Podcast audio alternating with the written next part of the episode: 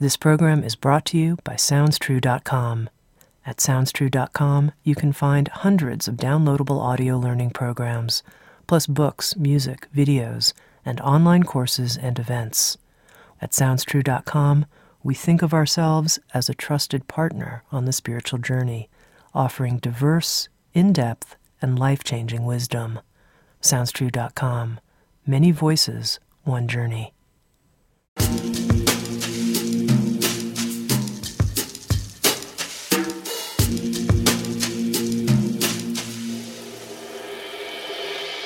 You're listening to Insights at the Edge. Today, my guest is Solala Towler.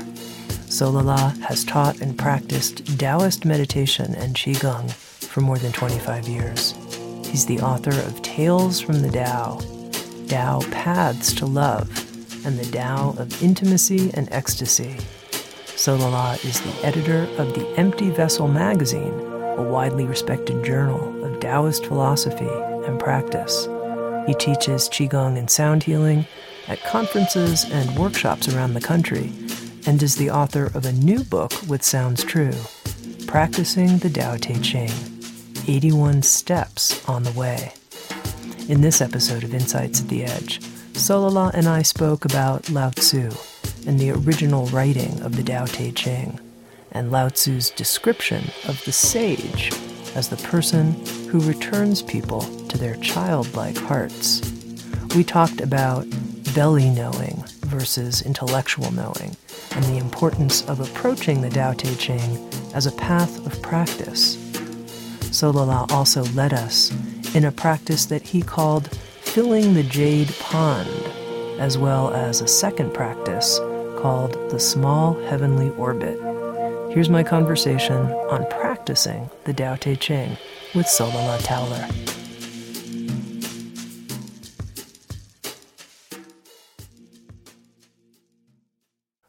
Solala, to begin, I want to talk about your new book, Practicing the Tao Te Ching.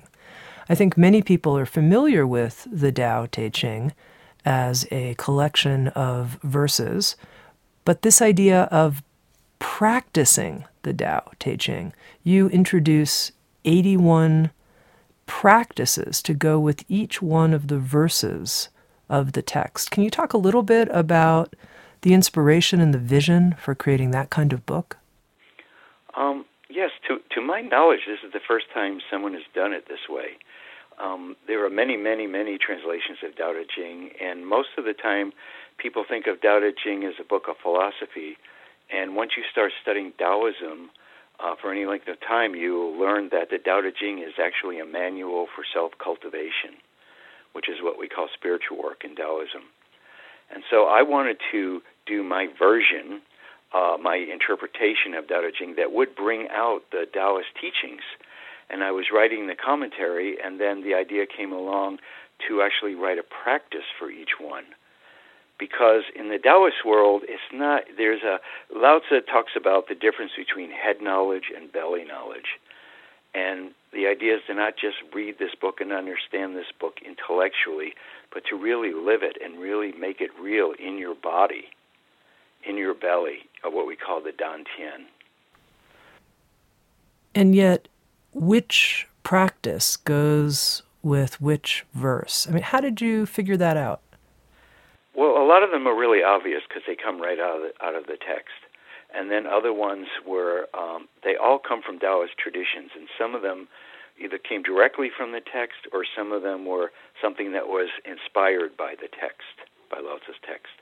So some of them are meditation practices, some are qigong practices, some are lifestyle practices, and I think it's exciting that people don't just sit and read the book, but you actually get to practice the book and um, and have it make some Im- real impact on your life. Okay, let's talk a little bit about Lao Tzu, man, myth, legend. What do we actually know about him? Oh, well, scholars argue about this all the time, but I like to believe in the story, or at least I like to go along with the story. The interesting thing about Lao Tzu, Lao Tzu is not his name. Like he is not Mr. Tzu. Lao Tzu is more of a title. It means like old master. and Lao means old, Zi means master. And the interesting thing about the word Zi in Chinese, it kind of looks like a three with a line through it. The same character is used also for child. So it's kind of like uh, become a child as enter the kingdom. Lao Tzu is sometimes translated as old child. And he talks about, uh, in one point, he says, the sage returns people to their childlike hearts. And so he, he was a he was a, a great teacher in the Zhou dynasty. He was the keeper of the royal archives. He was extremely well educated. He had studied with many teachers, and he he got older, and the Zhou dynasty was moving into what the historians call the Warring States period, much like our period, or much like what's going on in the Middle East right now. He realized things were getting really bad, and that he was afraid this knowledge would be lost and he decided to leave the city and leave his post and strike out for the wilderness. And on his way out, he was stopped by one of his te- one of his students at this pass just before the wilderness, who begged him to write something down of his teachings, because before this, these teachings were an oral tradition.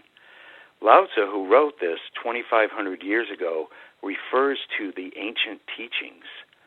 So if these were ancient 2,500 years ago, they go back many thousands of years.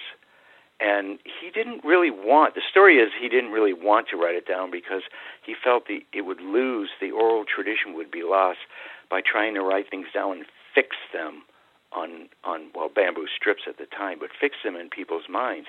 So the first line he wrote was the Tao that can be written down or understood with the mind is not the real Tao and then he and then he wrote a very short book, five thousand characters, and then he went off into the wilderness.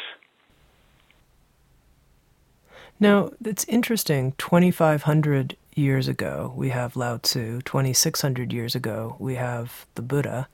What do you think of the synchronicity there that they were teaching in a similar time period? Oh, yeah, yeah. There's a wonderful. That's it, people refer to it as the axial age uh, the Buddha, uh, Confucius also was going on then, and Lao Tzu.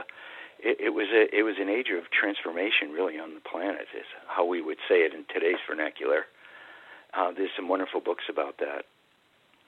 So it was a time there was a lot of fermentation going on uh, in in Chuang-Tzu, who which was another 100 or 200 years after Lao Tzu. He tells a story of Confucius going to meet Lao Tzu, and Confucius was very popular with the government because he was really about people knowing their place in the world and staying in it. And he met Lao Tzu, who was really about personal freedom. When he left, he said, "Today I have seen a dragon." Hmm. And Chuang-Tzu makes fun of uh, uh, Confucius, by the way, all through his book. Hmm. Now, there, there's a lot I want to talk with you about in terms of the major themes of Lao Tzu's teaching. But before we get there, I'm going to circle back to this quote The sage returns people to their childlike hearts. And I noticed I was really moved when you said that. And I thought, oh, you know, so many of us as we grow older can become maybe not exactly embittered, but certainly not childlike slightly taciturn. Perhaps we've given up on certain dreams we had as children. We're defeated in certain kinds of ways. So, what do you think is the key to returning to our childlike hearts? Well, Lao Tzu has one of the verses talks to what you were just referring to, saying when plants are young, they're very soft and pliable and they bend and they don't break. But as they get old, they get dry and brittle and break easily. That's what happens to people, which is what you were just talking about.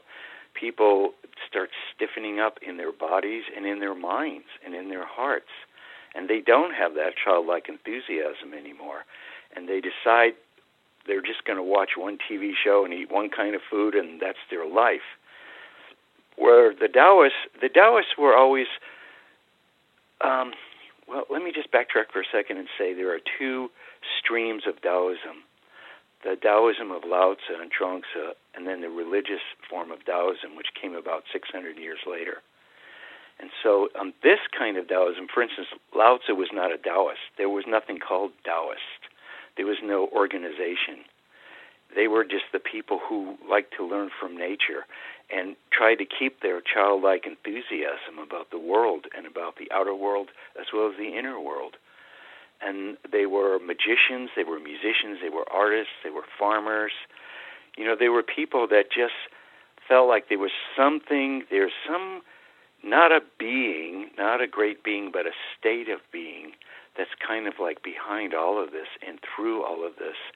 And what Lao Tzu at one one verse says, I don't know what to call it, so I'll call it Tao. Almost like he had to pull that out of a hat. And and Tao means a road, a way, a path. It also means walking on that path. And so the the whole idea of this, I'm sorry, I don't know if I'm getting off the point here, but this is a journey. This book is a journey. And as we take this journey, sometimes at the beginning of a journey, if it's a spiritual journey, you end up being younger than when you started. Mm-hmm. Mm-hmm.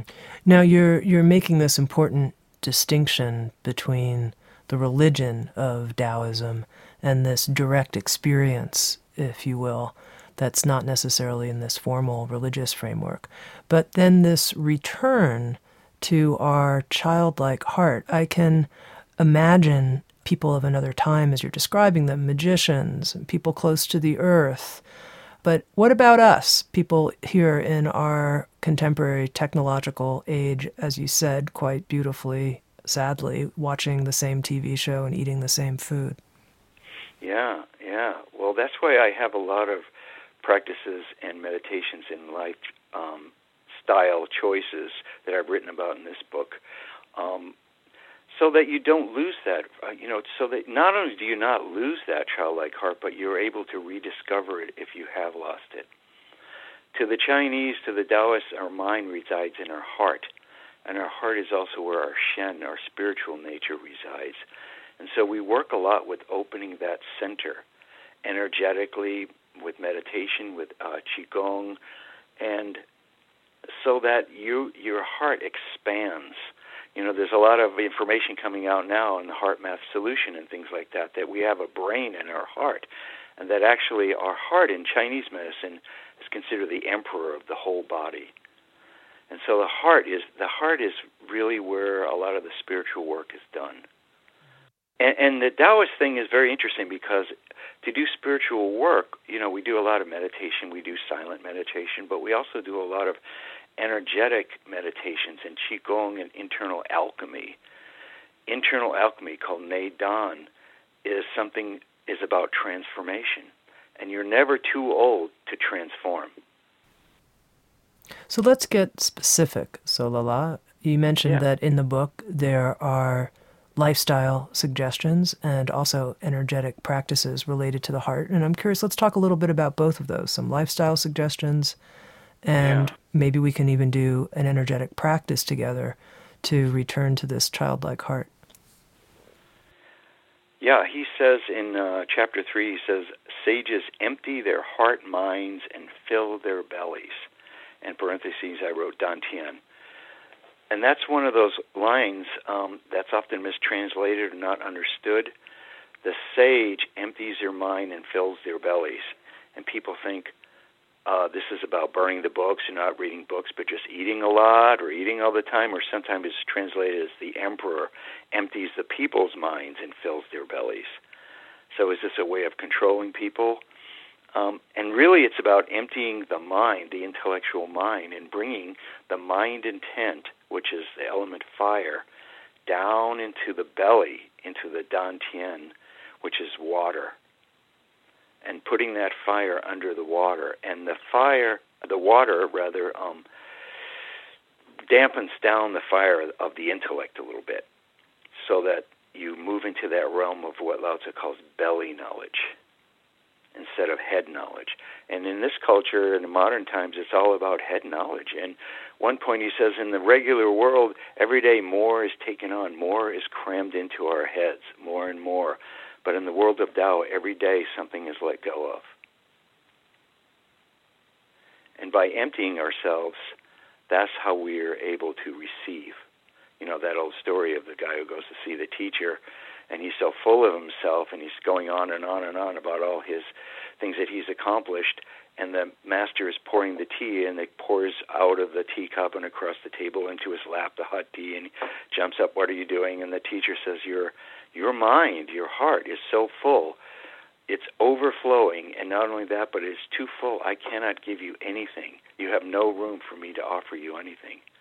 And so, by emptying, emptying our minds and filling our bellies, we become open vessels, or empty vessels is the term that Lao Tzu uses. I wonder, could we do a practice together, Solala, that helps us root more in this belly knowledge that you're describing? Yeah, well, here's one that goes with chapter 3.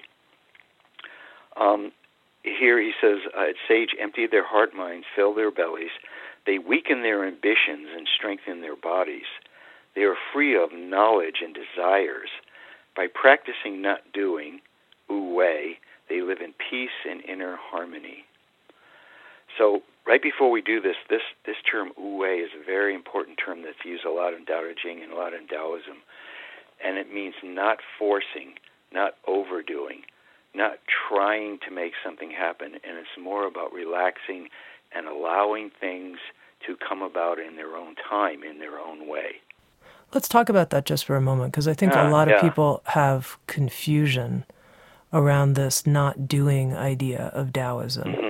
And they think, oh, great, you know, the Taoists, they're passive, they're not the ones who are going to recreate society in a new way. They're going to kind of get run over yeah. by all of the pushy yeah. people. Really? No, it really doesn't work that way. Uh, let, uh, let, me just quote a couple paragraphs here. Wu-wei, often translated as doing nothing, means not overdoing. It means not doing anything to an extreme, such as overeating, over-exercising, which cause bellyache and exhaustion. It means doing just enough and no more. It means not doing anything against nature or against your own nature. It means using the least amount of energy to get the most done. It means not forcing, not allowing, not exhausting yourself trying to make anything happen. Wu Wei is learning to allow, letting things develop in their own way and in their own time.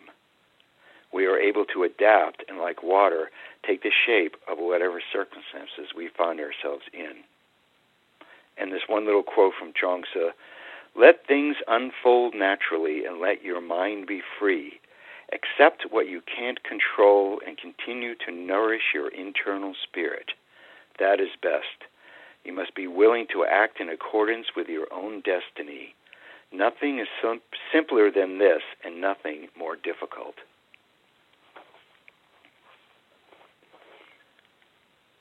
So it's a very deep practice, Wu Wei. Well, I certainly don't want to say more than is needed here.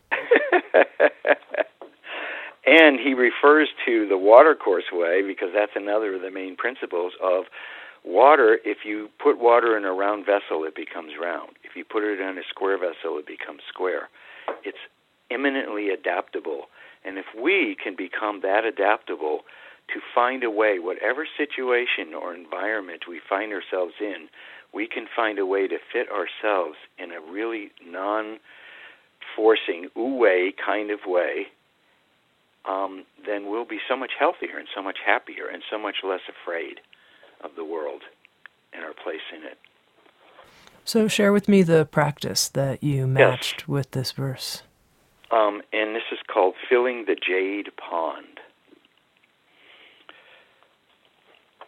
Um, by working with energetic practices like this one, our energy becomes increasingly subtle, ultimately leading to union with the subtle source of all life, Tao. Although our minds reside in our hearts, many thought processes leave us stuck in our heads. Energetically, we end up with gigantic heads and no bottom. So, this is what we're going to do. We're going to balance that mind energy and put it into our Dantian means field of elixir or field of medicine. So we begin. Sit quietly on the edge of a chair or on a cushion. Close your eyes and breathe slowly and deeply through your nose. Your breathing should be so light that a feather held in front of your nose would not move. This will take some time, so go slowly without worry. With each inhalation, feel your lower dantian, your lower abdomen expand. On each exhalation, feel your lower abdomen contract. This is the type of breathing you did in the womb when you were breathing through your navel. Put your mind intent down into your lower abdomen. Put your focus of your intention down into your lower abdomen. Don't try to make anything happen. Just let the energy flow downward naturally. Eventually, you may feel some heat or tingling in this area, although that may not happen for some time. Just stay with the practice and things will move when they're ready. For a healing effect, use your mind intent to breathe in healing light on each inhale. Feel it entering your whole body, burrowing down to the dark places in your energetic or physical body where any disease, pain, or toxicity exists. On each exhale, see all the disease, pain, or toxicity leaving your body through your nose as black smoke, dissipating into the air before you. So as we breathe in, we breathe in healing light, healing chi. And if you have a place that you have pain or disease or discomfort in your body, you can bring that light there, or you can just let the light find its own way. And then as you exhale, you let all that pain, disease, toxic feelings, fear, emotions, unstable emotions, and you feel it, you see it rather, leaving your body like black smoke. Continue breathing in healing light or chi and exhaling black smoke. If you are suffering from disease or pain, you can gently guide the healing light or chi to that area, or you can just relax and let it find its own way. After a while, you will see the energy coming in as healing light, and the energy going out as healing light. So you're breathing in healing light, you're exhaling healing light. All your mind, intent, and focus is down in your lower abdomen. You feel your whole abdomen expanding from the front, from the back, out to two sides. And this really, um, this part is, uh, um, this part is not in the book. Uh, you you feel your beginning of your focus of your groundedness feeling down in your lower abdomen, or what the Japanese call the hara, what we call the dantian. And this area gets filled up with life force. And this is the force that you will use to live the rest of your life, to focus the rest of your life, to deal with the rest of your life. And when you're done, to finish, um, we bring our palms together and rub them briskly together 36 times which is a magic number. We do everything in multiples of three or nine, 36 times, and then rub them up and down your face gently to kind of bring yourself back out of this uh, inner state that you may have gotten into an inner trance state. And then you rub your fingertips gently across your closed eyelids and then open your eyes.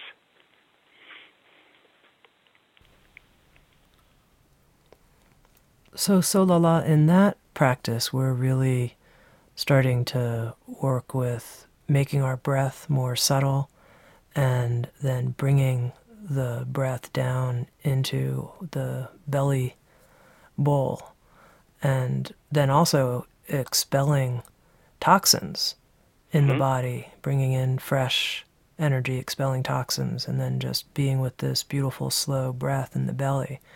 And I'm wondering when you reflect on the Taoist practices that are in the book, Practicing the Tao Te Ching, would you say there are certain core practice themes, if you will, that the practices draw on? Maybe aspects of our subtle anatomy that are emphasized again and again and again? And, and what are those core themes?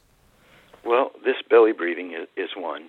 And of course, when we breathe this way, expanding and contracting our abdomen, we also um, expand and contract our diaphragm muscle, which also massages all our um, all our internal organs down in that area. And we, we get out of the fight or flight kind of breathing. Many people breathe very shallowly, and when we come across, we get a sudden fright or shock, we we stop breathing and for many people, they only breathe from the top third of their lungs, so their lungs never really empty, and they never so they don't expel all the carbon dioxide for one thing, and they're kind of always in this fight or flight mode.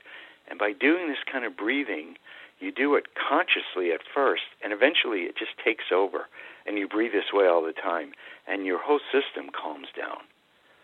And you get a lot of this energy in your head out of your head down into your belly. We also do some grounding practices um, in this book. Uh, like before we do a Tai Chi or Qigong practice, you stand on the earth or even on the floor, and you connect the energy of the bottom of your feet. You send energetic roots like you're a tree. You send roots down into the earth so that you can draw yin energy of the earth up through the bottom of your feet into your body. And also, you can feel rooted like a tree. When a big windstorm, you see many trees are swaying very, very big um, but there's something that keeps them up because they have a root system. When people say, picture in your mind a tree, we see a trunk and we see branches and we see leaves and we see maybe fruit, but there's a whole another aspect of the tree that's underground. Just like there's a whole other aspect of ourselves that's under, we can think of it as underground. It's more in our subconscious level. And if the, lo- the more strongly we can introduce these ideas of being rooted into the earth, then when the winds of life come up, we don't just get knocked over. We're able to bend with the wind but come back up again. So being rooted, getting out of your head, not forcing away, going with the flow, the watercourse way, and being natural is another big thing in Taoism, called in Chinese called pu. And sometimes Lao Tzu talks about becoming like the uncarved block. You know, that idea that the artist, the, the true artist, the advanced artist, they see a piece of wood and they see the sculpture, they see it in their mind. And it's almost like they just carve off the extraneous parts of the wood to reveal the statue or whatever it is they're carving in there. But the uncarved block is who we are before society and culture and politics and religion have forced that shape on us. So sometimes our shapes are very twisted and unnatural. And you can see it in people's bodies, you can see it in people's um, emotions. You know, they're they're they're work so hard to try to get themselves to shape themselves the way they think they need to be in the world that they end up crippling themselves, sometimes physically, sometimes emotionally, sometimes psychologically. And the more we can return, um, you said earlier about returning, and that's a big theme in Tao Te Ching about returning to the source, returning to that state of the uncarved block where we're, we have so much potential and we're not shaped by anyone else's ideas of who we are. We're ready to find who we are really ourselves. Now, I want to talk a little bit more about this idea of not forcing, because I think that's an idea that is possibly a little difficult or paradoxical for people to understand. I mean, more and more we're hearing about the importance of perseverance and not giving up. And if you're going to be successful at anything, the most successful mm. athletes and business people, etc., are people who have grit. They stay engaged, they keep going. So, how do I make sense of that and not forcing at the same time? Well, you know, all that is true. Uh, you know, to write this book, I couldn't just sit there and let it write itself. I couldn't sit in front of the computer and wait for my fingers to start moving. I had to invest a lot of time and energy and focus and chi into it. But at the same time, you can do that, but you can do it in a way that you get tortured by it, or you know, you get unhealthy by it, or you can find a way where it becomes less of a slog and more of a dance less of a rut and more of um, you know a dance, really a groove. Less of a rut, more of a groove. So there's ways that you can do that where you're not as so attached to the outcome that you will be totally crushed if it doesn't come out the way that you want it to happen. You have to let go of that.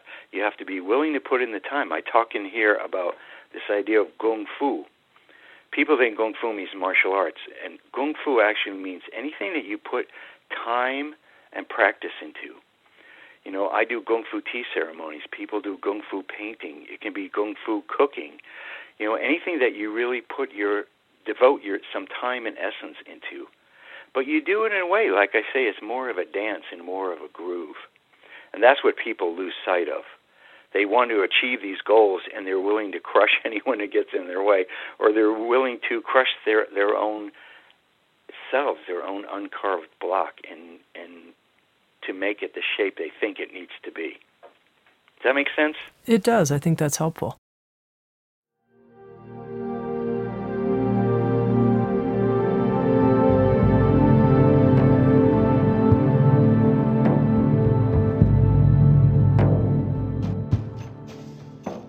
You're listening to Insights at the Edge, produced by Sounds True. We welcome you to learn more about our collection of more than a thousand learning programs and receive three free gifts just for visiting us. Go to soundstrue.com backslash free. That's soundstrue.com backslash free. And now, back to Insights at the Edge.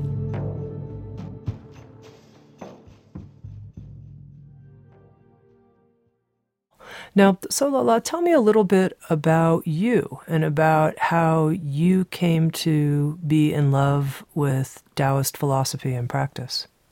Um, like, let me just say one more thing about the Wu Wei. For some people, going out and practicing really hard in sports is what they need to do. That's their form of Wu Wei. Other people wouldn't be able to handle that. They wouldn't be able to handle that kind of stress. So Wu Wei is slightly different for each person, is what I'm trying to say. So you don't make a blanket statement as no one should ever try to achieve anything or really, um, you know, really ask anything great of themselves. Wu Wei me, means asking something great of yourself, but doing it in a graceful way. So I'm a, I'm a child of the 60s. I was born in 1950. I grew up in New England. And never felt at home in school, never felt at home, you know, in the world. And the 60s came along, and suddenly people were talking about spirituality and mind expansion, and and uh, there was a lot. You know, I got interested in yoga and meditation in 1969, and I there there was no Taoism going on, at least not in Boston in those days. But I was just there was something about the Eastern path, the Eastern way, that I really loved and felt at home in and so I studied yoga. I was, you know, I was a young hippie, vegetarian yoga, meditation practitioner, and I kind of stayed with that all along. And then, um, about 25, 30 years ago, I was studying Zen, and there was something for me, at least, about I felt there was a rigidity in Zen that I didn't feel at home. And I became very ill and was sick for 10 years with chronic fatigue syndrome and ended up being totally bedridden and Chinese herbs are what got me out of bed, and Qigong is what cured me. And so I started looking into what's the background of Chinese medicine if it works so well. What's the philosophy? And discovered Taoism, discovered my teacher Hua Qing Ni, and it was like coming home. And I just felt really at home with it. And it's been a journey over 25 years. And I still feel as excited and enthusiastic about these teachings and practices as I did when I first discovered them. And tell me a little bit about how it is that you feel Qigong healed you. Chronic fatigue syndrome is, uh, you know, Chinese medicine looks at the body in a whole different way, and you, you may already have some background in this to know. Um, chronic fatigue syndrome, they think of it as uh, some sort of autoimmune disease. This is in the West, and it's uh, adrenal fatigue, adrenal, adrenal burnout, basically. And the Chinese medicine looks at things a little differently, and they look at it as a extreme yin kidney yin deficiency, which because all our body is a whole system, and when one system kind of breaks down, the kidney yin or adrenal system, it causes problems in other areas. So it causes a thing what we call disturbed shen or disturbed spirit, which causes a lot of problems of short-term memory and extreme insomnia and a lot of um, things in our minds that we can't really can't focus on anymore.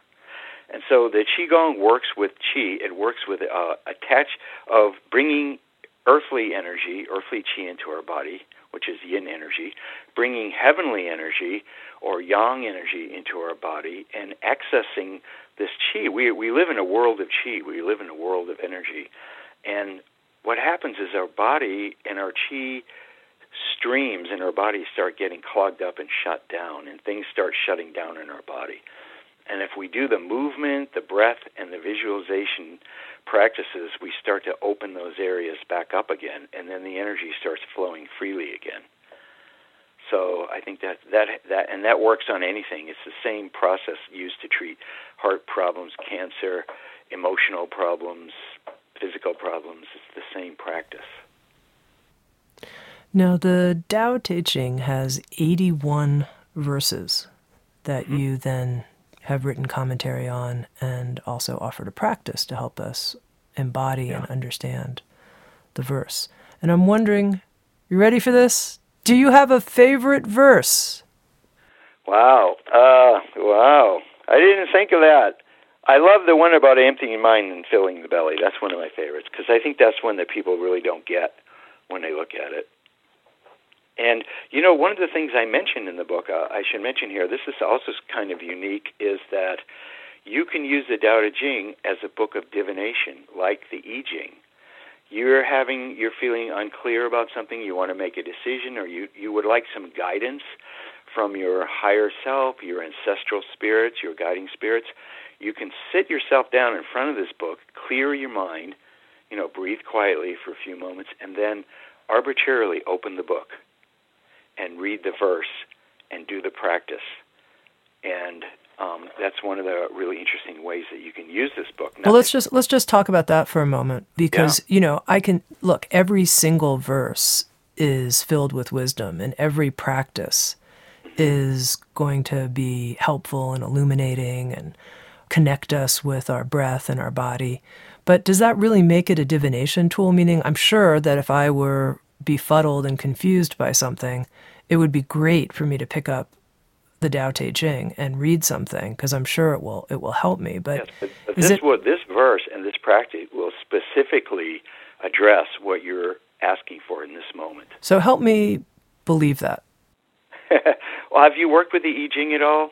The I Ching or I Ching, I Ching, you know, these yeah. terms are yeah, well, you, we don't know each other that well, Solala, but half yeah, of me believes just, half of me believes it and half of me doesn't. So it's the half of me that doesn't that's asking you the question.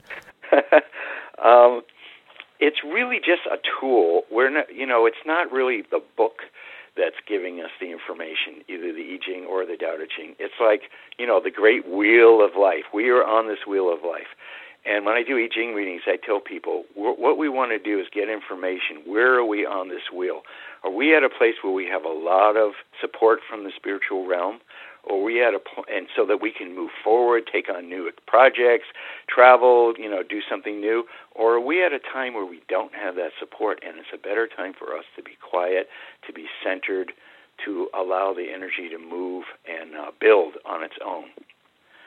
And it's really so it's kind of like tuning into that and also tuning into what your higher self or your inner self, your wisdom mind, you know, that pe- everyone has a different name for it.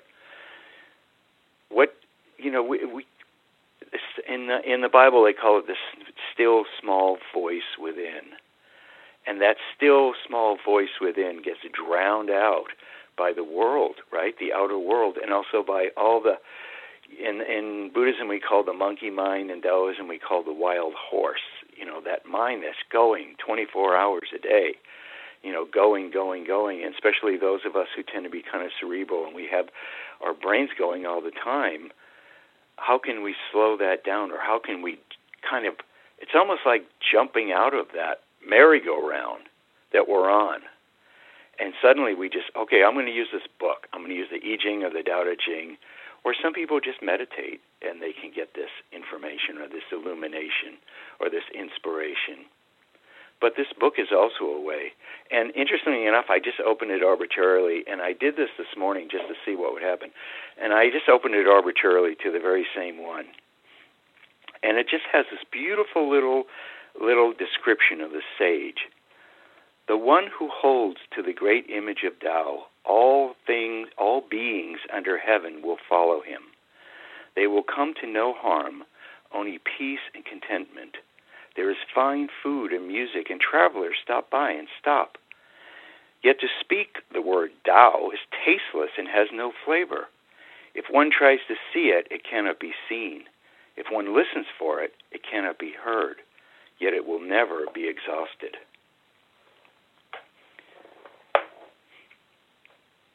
The Tao that can be written about in a book, the Tao that can be put into words, um, or tattooed on your arm like I have, is really not the real the real Tao. But we use these words, we use these practices to kind of go beyond this world that we're looking at now. Because in the very first verse, he says that the world that we see outside of us and the world that we see inside of us come from the same place. The realm of non being, one can see the mysterious source of all things. In the realm of being, one can see the manifestations of Tao, the, the world around us. These two have the same origin, but are called by different names. They are both mysterious and profound. Mystery within mystery, the gateway to all marvelous wonders. That's how he ends the very first verse. So, Solala, are you dodging my question about your favorite verse and relying relying on divination to deliver what is the verse of the moment? I don't think I have a favorite. Okay, fair okay, enough. Okay, here's one that I really like. This is one of my favorites, and George Harrison actually put this to music and wrote a song about it. Without going out your door, you can know everything under heaven. Without looking out of the window, you can see the Tao of heaven. The farther one travels, the less one knows. The sage knows without traveling, sees without looking, and accomplishes all without striving. That makes me want to talk more about this sage person and yeah. what you think of the Tao Te Ching as a leadership manual, if you will, and what leaders of all kinds might learn from practicing the Tao Te Ching. Well, here he says the sage leads from behind. And, and it was interesting at one point early on when Obama first became president, he talked about that was his style of leading from behind. I don't know if he studied Tao Te Ching. I think he's just naturally that way. But in in Taoism, the word sage, the term they use is Zhenren, which means authentic person, which I think is really beautiful. It's their idea of an enlightened being is a person who is authentically themselves. They know who they are. They are able to to do everything in their life from that point that understanding, that deep inner knowing. That take that can take a while to learn how to do that. That can take a while for people to know who they are as an uncarved block, as an authentic person. And so the sage, the sage leads from behind. Uh, he talks a lot about the sage leads by example. The sage sometimes acts silly, or there's a beautiful there's actually a really beautiful one in here. Hopefully, I can find it where where where he's saying everyone else seems to know what they're doing. Everyone else seems to know where they're going. I am like a child lost in a vast sea.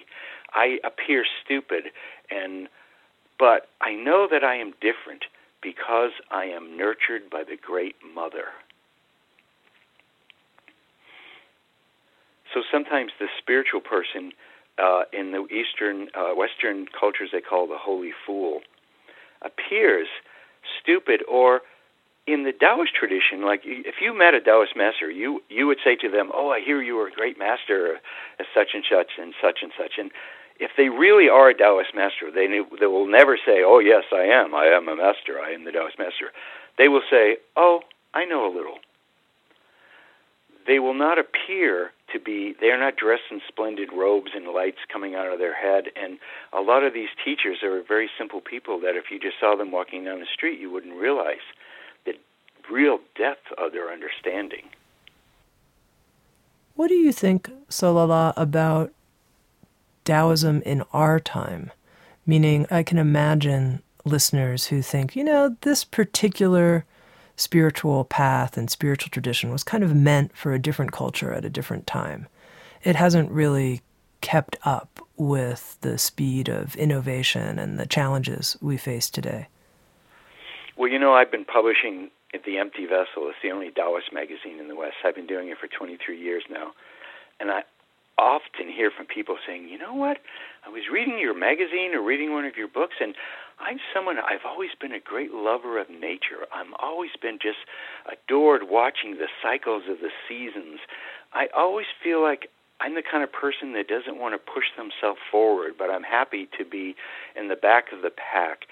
You know, I'm one of these people that feels like nature is the best healer, and and and I have never felt like I could join any organized religion or political party. And you know what? I think I must be a Taoist. I hear that a lot. So for people who Taoism is about learning that Taoist teachers say nature is the greatest teacher beyond any book that you could ever read, even mine. Nature, going out in nature. Um, the ancient Taoists lived in the mountains. They lived in the forests. They watched how animals conducted themselves when they were sick or when they were injured, what plants they went and ate, what kind, you know, what kind of practices, the way they would curl up and close off all their openings in a circle. They they found their way. They did. They were like inner astronauts. They started charting where in their body they felt their energy that was connected to, say, their adrenal kidney energy. Where did that come from? Where did that go? What if I press this point? How does that change that? What if I drink these herbs? What if I combine these other herbs? And I think for people, especially people interested in philosophical or classical Taoism, not religious Taoism, you can do the practices, you can do the meditation, the Qigong practices. You can still be a practicing Jew, a practicing Buddhist, a practicing Christian. You don't have to change your religious uh, affiliation to do these practices.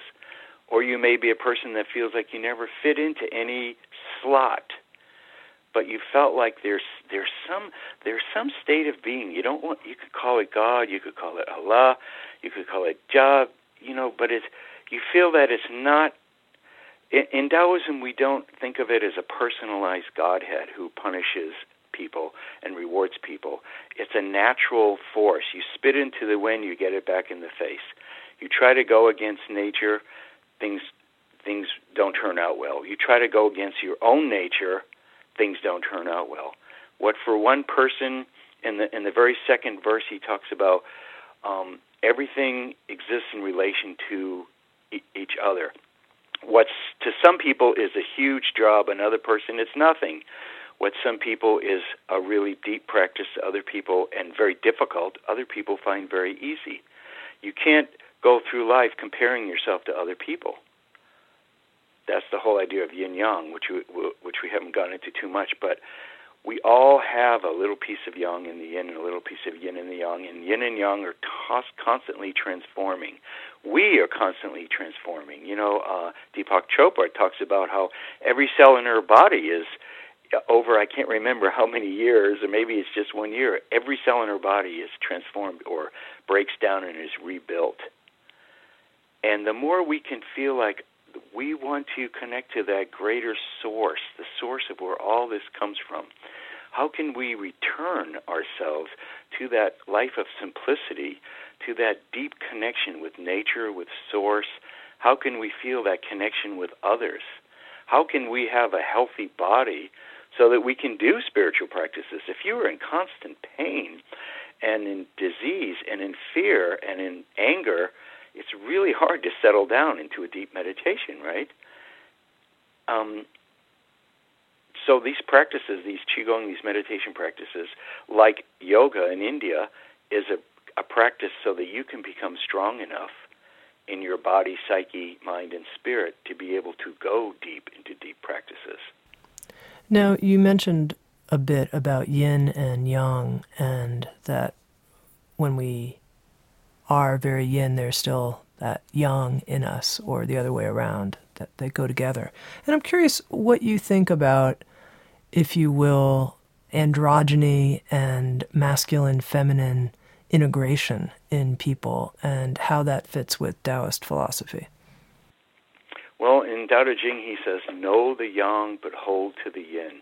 he talks a lot about there the yang already gets enough attention in the world. There's already enough yang energy in the world. He talks a lot about the yin energy and being quiet and being soft and, and in nurturing yourself in the primal womb. He calls it the primal mother, the valley spirit. He talks a, he talks a lot about those kinds of things. So I think it's it's kind of even in his age, 2,500 years ago, like I said, he was entering the Warring States period. He could see that yang was rampant in the world and intellect was rampant in the world, and he was trying to come up with something to balance that. And so sometimes we have to take, and it doesn't mean like Wu people don't understand it, but that we get so yin, we become just passive and we never get anything done and we never push ourselves. Um, it's not about that, but it's just trying to find a little bit of balance in the world because yang energy flares up very quickly and also flares out very quickly. Yin energy takes longer to build, but it stay has more of staying power. But now what I hear you saying is let's emphasize the yin because our culture has so much yang in it. But I mean, I'm sure you've met Solala people who seem to have a lot of yin energy, and you think, God, they could really develop their yang, don't you think? Oh, of course, of course. Yep, the people who are so that they've kind of not developed their yang energy, and they've emphasized the yin so much that they become these passive um, people that never really do anything in their life. Um, so there needs to be a balance, of course, and the balance shifts all the time. That's the important thing, and I talked about that a lot in my first book with you guys, the Tao of Intimacy and Ecstasy, where the balance is shifting emotionally, sexually, energetically, and we need to be able to get sensitive enough to slow down our process enough so that we know where we are in any situation. They, we know, is this a place where I really need to push forward? Is this a place where I need to pull back? You know, this morning I really needed to get things done, and I got up and I got a lot done, and that was great. And now this afternoon I'm going to go into a little more of a meditative, or I'm going to listen to music, or read a book or something. And sometimes in this one day you can go through a number of cycles of yin and yang. So it's about being going slow enough because some of us, you know, I'm one of those people that brain, the mind moves very quickly and I can get ahead of myself, and I need to slow my mind, myself, my breathing down, so I don't get defensive. I don't get. I don't feel attacked or afraid, and I feel like I can go into a situation in a really healthy, balanced, grounded way. And to learn how to do that is a, it's it's just a wonderful gift to be able to live your life that way. Now we started our conversation with a practice related to belly breathing, getting into our belly knowledge. And I'm curious do you return to having your breath focus in the belly throughout the day? Is that something you return to as your breath focus? I I know that when I first started doing this kind of breathing, um, my wife uh, told me that I was breathing differently, not only during the day, but I was breathing breathing differently differently when I was sleeping. So it you train yourself so that that kind of goes on all the time. And then when you need to calm down in a special situation, then you say, okay, boom, you focus, and you focus on that breathing. The more you practice that kind of breathing, the more it becomes just second nature. And it just becomes the way you breathe, and you get yourself out of that fight or flight feeling into a much more grounded, more centered, more calm state of mind and state of being. And sometimes, you know, not to denigrate the mind completely, some we use the mind. We use the mind to write the books. You know, you created this beautiful company, you know, with all these amazing people, and you've been able to offer so much wisdom and knowledge and inspiration to the world. And and I'm sure in the beginning you had to use your mind to figure out how you were going to do that and how to put it together. And the mind and the heart, the mind, heart, and belly should work together. So sometimes we do meditations where we're breathing into our third eye, our upper dantian. We have three: the upper dantian, third eye center, middle dantian is the heart center, lower dantian is uh, just below the navel. And all these centers are inside of your body, not on the surface. And we do practices. The very last practice in the book is the small heavenly orbit. You're guiding energy from your belly up your back and then down, over your head and then down the front of your body. So you have this beautiful circulation of energy moving. Do you think we could end our conversation together, Solala, by actually doing that circulation practice? Could you lead us through it? Uh, sure. And, you know, this is kind of an advanced practice, and it takes time to to get really good at it. But we can at least begin it and give people an idea what it is we're doing. And all these practices um, you can do standing, uh, depending on you know your physical capability, standing, sitting, or even lying down. People can do these practices lying on their back if that's what the only way they can they can be. And so we can sit on a meditation cushion. You can sit on the edge of a chair. You know, the idea is to be flexible. That's one of the other big principles of Taoism: be flexible. And so, at whatever state you're in, you can do these practices. So don't think that you have to be some uh, advanced yogi or something to be able to do this. Okay, so there's two, and I talked about the chi energy pathways. For people who have done acupuncture, they know that chi moves in what they call meridians. Two of the major highways of energy is the dumai up the back and the renmai down the front. And by running energy up the back and down the front, we actually are able to affect all the other meridians, all the other pathways, all the other rivers and streams of energy in our body. So it's a really powerful practice to do, and it can have all kinds of wonderful things, and it can unblock areas that are blocked or, or stagnated. So we always begin these kind of things where we're sitting and we put the tip of our tongue to the roof of our mouth. And the, the reason we do this is the energy comes up the back, over the top of our head, down to the third eye, down to our upper palate, and ends there. And the renmai begins at the lower palate. So by putting our tip of our tongue to the roof of our mouth, we make the connection like an electrical circuit so that the energy can move all the way through our body. And actually, all Taoist meditation or even Qigong practices is good to just put your tongue to the roof of your mouth. It makes everything flow better. As a matter of fact, my teacher says if you can remember, just live your whole life that way with the tip of your tongue and the roof of the mouth so that energy is always flowing and moving in your body. And what we're doing is we're starting by breathing into our lower dantian, and then we're going to send the energy down across our perineum up to our backbone and then all the way up our back, across the top of our head, which is the uh, crown chakra. In Taoism, we call the Bai Hui, the thousand meeting point, and then down the front. And it's very important not to ever try to force anything. This is also in our practices. We do Wu It's not like you're trying to ram the breath up, the energy up your back and down the front. It's a very gentle guiding energy. And there are certain places in the body where energy tends to get stuck, like at the base of the skull, the tailbone. So sometimes we do practices where we breathe into those areas so that we can open them up. So to do a basic practice, we begin by doing this belly breathing.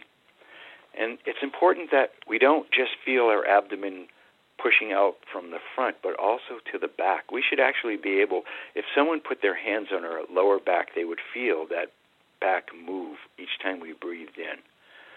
So we're breathing in, the back, the front, and both sides are expanding. We're breathing in through the nose, abdomen expands, exhaling through the nose, abdomen contracts. And we do that for a few moments or more. And then we put our mind intent, our E, into our lower dantian, into our field of elixir, and we breathe into that field so that we can feel like we we get a little energy moving, we get a little a little water moving, a little juice area there moving. And then slowly and gently guide this chi down across your perineum and up through your lower back, all the way up to your Bai Hui point at the top of your head.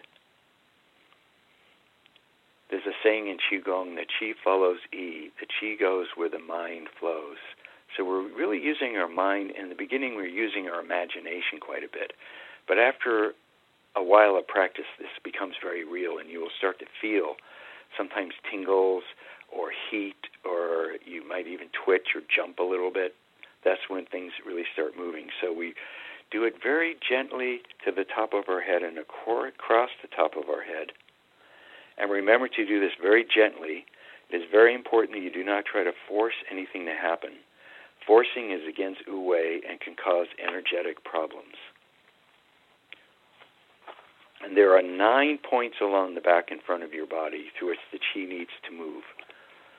Some of them, such as the Wei Lu point on the tailbone, the Ling Tai or spiritual tower point, located between the sixth and seventh thoracic vertebrae opposite the heart center, and Yu Gun or jade pillow at the base of the skull are all places it can be difficult for the chi to pass through.